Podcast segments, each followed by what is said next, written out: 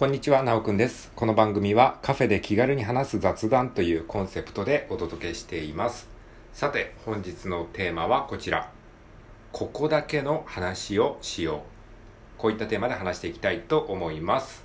はい、ということで皆さん改めましてこんにちは。今回はですね、ここだけの話をしようというテーマで話していこうと思います。えーこれはどういうことかと言いますと、まあ、主にトーカーさん向け、まあ、ラジオトークで実際に自分も発信してるみたいなね、そういった人向けに話をしていきたいと思います。で、そのトーカーというかね、話し手の人はですね、あの、具体的に誰に対してどんな話をすればいいのかっていうことをね、ついついこう、えー悩んでしまいがちだと思うんですけれども、そういう場合はですね、もう本当にここだけの話なんだけど、もう個人的にあんまり普段人には言わないんだけど、いつも思ってんだよねっていうようなことを話すと、結構ね、いいんじゃないかなっていうことに最近気づいたので、ちょっとその辺を話してみたいと思いますので、えーもしよければ参考になるかと思いますので、えー聞いてみてください。はい。ということで、まあ僕もね、あのー何回もラジオトークやってるんですけども、やっぱ毎回ね、誰に向けて話せばいいのかなとか、何の話をすればいいのかなっていうのを、本当に、あのーまあ悩んでるんですよね。まあそれが決まれば、話すことはね、こう、スラスラ出てくるんですけれども、誰にどんな話をすればいいのか。で、そこで思ったのがですね、この間話したポケベルの話がね、すごいこう自分の中で、えー結構話してて楽しかったんですよ。で、ポケベルの話っていうのはまさにね、ここだけの話なんですよ。こんな話日常でなかなかリアルでね、する機会もないですし、でもなんか自分の中では、まあ青春時代の一つのこう思い出のアイコンとして、なんかちょっと話してみたいなっていうことがあったんですね。だからなんかそういう話って結構ね、こう、意外とニーズがあったりするんですよね。ここだけの話。で、このポケベルの話っていうのは何かっていうと、僕はもう完全に、あの、同世代にターゲットを絞ってるんですよ。まあ、ターゲットっていうとちょっとね、マーケティングっぽい話になっちゃいますけれども、結局、まあ、これもウェブマーケティングっていう感じで、この、なんか、あの、発信ツールを使って、いろんな人にこう話してるっていう風に考えると、まあ、ターゲットを絞るっていうのはすごい大事な発想で、で、ポケベルっていうもうワードを使った時点で、ポケベルじゃない世代の人はもうスルーしちゃうわけですよね。あ、なんか自分に関係のない話題だって思って。でも、このポケベルっていうワードをあえて出すことによって、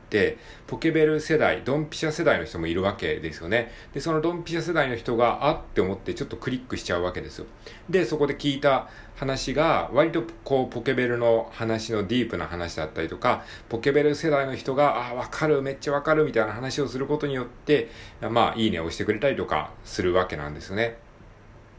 で、何が言いたいかっていうと、要はその、もう自分の本当にプライベートな話、なんか、ここだけでしか言えない話なんだけど、みたいな話をして、なんかこう、そうすると、こんな話誰も聞いてくれないんじゃないかって思うんだけど、逆なんですよね。そういう話こそ、ちゃんと刺さる人には刺さるっていうことなんですよ。これがなんかね、すごい難しい感覚で、まあ、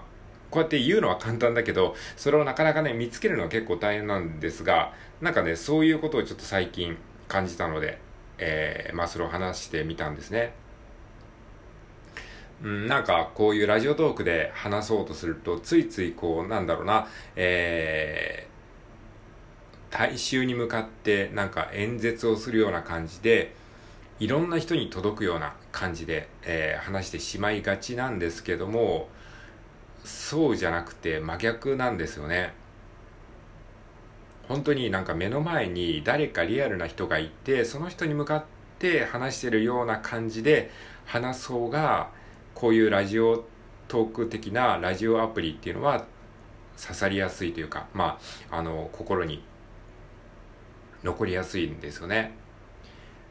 じゃあ自分の放送を誰が聞いてくれるのか、誰が今聞いてくれてるのかっていうのは結構イメージしにくいじゃないですか。ああ、なんか自分の放送なんか誰か聞いてくれてんのかなっていうふうに思う瞬間もね、多々あると思うんですけど、例えばね、僕の場合は、なんとなくですけど、ラジオトークでこの僕の話を聞いてくれる人がもしいるとすれば、多分ね、アラフォーぐらいの、あの、女性だと思うんですね。これはね、僕のあの統計データから、あの、なんとなくこう推測してるんですけど、僕何度かお便りいただいてるんですよ。いろいろんな方からお便りを、あの、まあ、たまにですけど、あの、ちょくちょくいただいていて、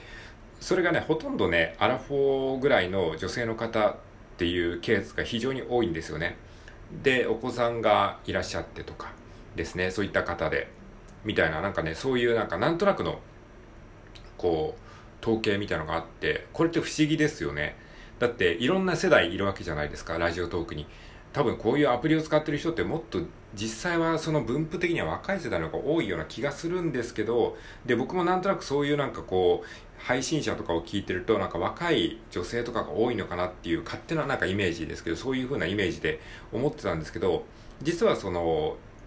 僕と同世代ぐらいのアラフォーぐらいの、まあ、女性の方っていうのが、えー、実は聞いていてでなぜか僕のラジオの放送を聞いてくださっていてでお便りをくれるお便りをくれるってことは多分ね何度か聞いてくれてる人が多いと思うんですね初めて聞いていきなりお便りを出すっていうことよりかは、なんだろこいつって思って何度か放送を聞いてくれて、あ、なんかお便り出してもいいかなっていうふうに思った段階でお便りを出してくれてるので、結構何度か聞いてくれてる人が多いと思うんですよね。で、うん、なんかね、やっぱりね、僕がそういう発信をしてるからっていうところもあると思うんですね。どういうことかっていうと、僕はもう個人的にラジオトークでなんか若者に聞いてもらおうとか、自分よりなんか下の世代に共感してもらうためにとかっていうのはある程度排除してるんですよね。もう自分が自分の世代でハマったものとか同世代の時に同世代の人に分かってもらえればいいやぐらいな感じで、あの、個人的なことをめちゃくちゃ話したりしてたんですよね。まあ、ファミコンが楽しかったなとか、あの、自分が、そのなんだろう、小学校時代こういうことにハマったよとかっていうことを、まあ、ひたすら話してたら、まあ、それに共感してくださる方がお便りをくれたくれたりとか、あ、自分もそれ好きでした、みたいな感じで。まあだからそういう風な意味で同世代の人が結構聞いてくれてるのかなっていうふうに思ったりして。で、えっと、その僕が、あの、話してるのに対して、そのアラフォーぐらいの女性の方が、えー、反応してくれてるってことは、多分、その何人かしかサンプルはないんですけれども、おそらくそれぐらいの方が結構聞いてくださっていて、えー、それぐらいの方が、あの共感してくれてるんだなっていう風な、まあ、自分のデータをもとに、自分の中では割とそういう人が今目の前で聞いてくれてるんだなっていう感じで話すようにはしてます。そうすると結構、あのいいねとかももらいやすい投稿になるんじゃないかなっていう、まあ自分の仮説ですけどね、そういう感じでやってます。なので、えー、まあこれを聞いてくれてるあなたも、なんだろう、もしこう、誰かに、えー、誰に向けて何を発信すればいいのかわからないっていうのであれば、自分の、まあ、例えばあの、お便りをもらったりとかした経験があれば、その人がどういう人なのかっていうことを調べてみて、その人に向けて一回発信してみるとかですね。で、全くまだ始めたばっかりでお便りをもらったこともないし、誰が聞いてくれてるのかもわからないっていうことであれば、自分の中で、まあ、こういう人に聞いてもらいたいなっていうような、まあ、リアルな友達、この友達に向けて話してみたいなっていうのを、まあ、実際に聞いてくれてなくても、妄想でもいいので、その自分の親しい友達に向かって話すような感覚で、自分の好きなことを、えー、その友達が分かるって言ってくれそうなことを話してみるとか、まあそういう感じで、あの、ここだけの話っていう感じで話してみると結構ね、あの、自分も話しやすいトークができるんじゃないかなというふうに思います。まあ、僕がいつも冒頭で言ってるね、カフェで気軽に話す雑談のようなコンセプトでお届けしていますっていうのは、まあ、自分に対するアファメーションみたいな感じでもあるんですよね。えー、自分がついついこうなんか、えー、なんか選挙演説をしてるような感じで話してしまいそうになるところをちょっと抑えて、本当にもっと目線を下げて、えー、カフェで目の前に、えー、友達がいる。そういう感覚で喋るような意識でラジオトークをしましょうねって、まあ自分に言い聞かせてるようなところもあるんですよね。なのでね、あのー、まあラジオトークっていうのはもっとね、そのプライベートな感じで、ゆるく、ここだけの話、まあ本当はね、あの、人には普段あんまり話さないんだけど、ここだけしか言わないですよ、みたいな話をすると、意外と聞いてくれる人がもしかしたらいるかもしれないし、えー、本当に刺さる人には刺さるかもしれないので、まあ、そんな感じで話すのもいいんじゃないかなと